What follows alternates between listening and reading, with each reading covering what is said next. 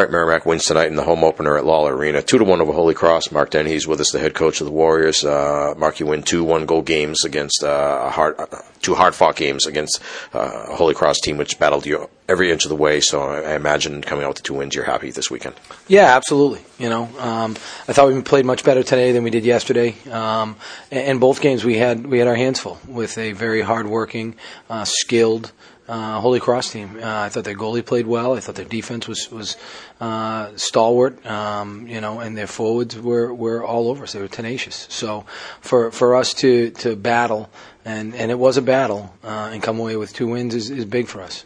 You got the lead again tonight. Uh, what did you like better? The way that your team worked to to get the lead and and uh, uh, go out in front once again, or the way that you guys played with the lead uh, late in the second period into the third. Um, you know, I, I think I think all of it, and I mean that. Like to go out and get the lead on a power play, where we kept the puck in their zone for a minute and a half before getting rewarded, uh, and then not letting our foot off the gas, and and and knowing when to pressure and shrink the rink on them, and knowing when to give up ice and and force them to separate them from the puck. Um, I think it probably the most shi- the most emblematic shift of how we played was probably the last one, Yeah. and they couldn't even get it in the zone because of how well we defended. So, um, you know. uh, That's the type of effort you're going to need, a- and then some. But uh, again, we've got a. Uh, uh, I think we played nine freshmen tonight, and we went from yesterday where we won and, and we, could thought we could have played better to tonight where we did play better.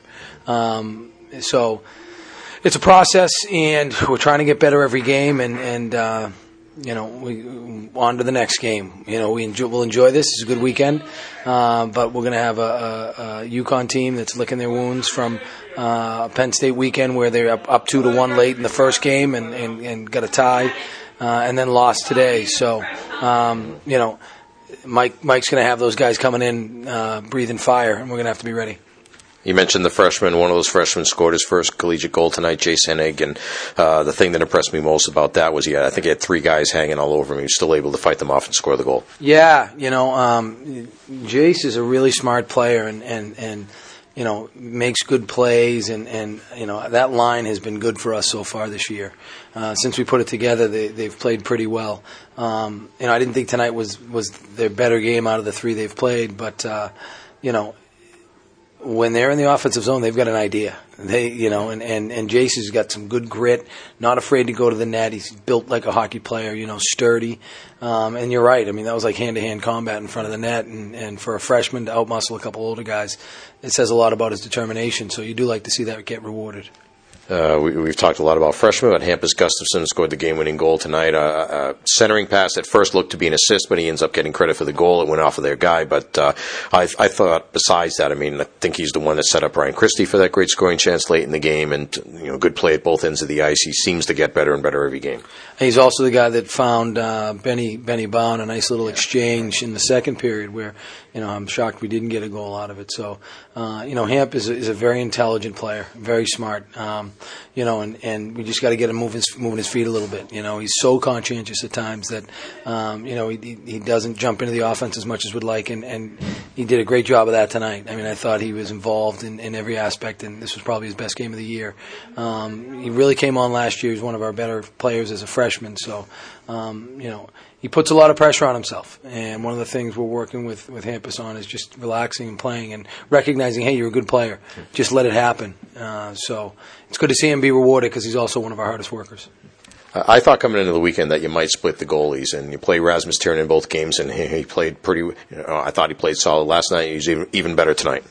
Yeah, you know, uh, I, th- I mean, the way he finished the season last year, and then the work ethic he's taken into this year, and the focus that he's had. Um, you know, I, he played well last night, and and you know, w- with Colin and and Joe. I mean, Colin right now is is. Uh, is showing really good flashes. We liked how he played against St. Francis, uh, you know, and, and just needs a little more consistency in practice, you know. But um, he's got a lot of poise, and it's funny because I think he's, the, the best he's looked since he's been here was the game. I thought he looked really good in the game, so he's not far away, and and you know he's we think he's going to be a really good goaltender. Uh, you know, Joey Pantallone's working his tail off and and taking the, like I said all the time, taking the shots nobody wants. Um, you know, but but Raz has shown that he can be an elite goaltender in this level, and and if we want to, uh, you know, do something in this league, then then you know he's going to have to he's going to have to step up, and he did this weekend. Well, penalty kill perfect on the weekend. Uh, power play, you got the one goal. You could have had more than that. You hit the post twice on the power play in the third period. But uh, another thing that jumped out at me, third period, you have the lead by a goal. You you only give up five shots on goal, and you don't take a penalty, so you don't put them on the power play. Yeah, no, I, I thought I thought our third period both nights was pretty good. Um, you know, and and we're learning you know, and that's good uh, to be in those situations. Like I said to the guys after the second period, every game you want to put yourself in a position to win in the third. If you do that enough times, you're going to win a lot of games. And and so, uh, yeah, uh, we did it, and um, you know. Uh, being able to play with the lead is something that we weren't used to very much last year, uh, but we've been able to get out ahead and, and uh, really finish strong, which is something that we need to continue to work on in your experience of these things that can help early in the year you win a close game you win you know you play with the lead well you you won the game last night on the road uh, these things that can help a team especially with a lot of young players? Yeah i mean not only that it's as long as the season is there's only 34 games.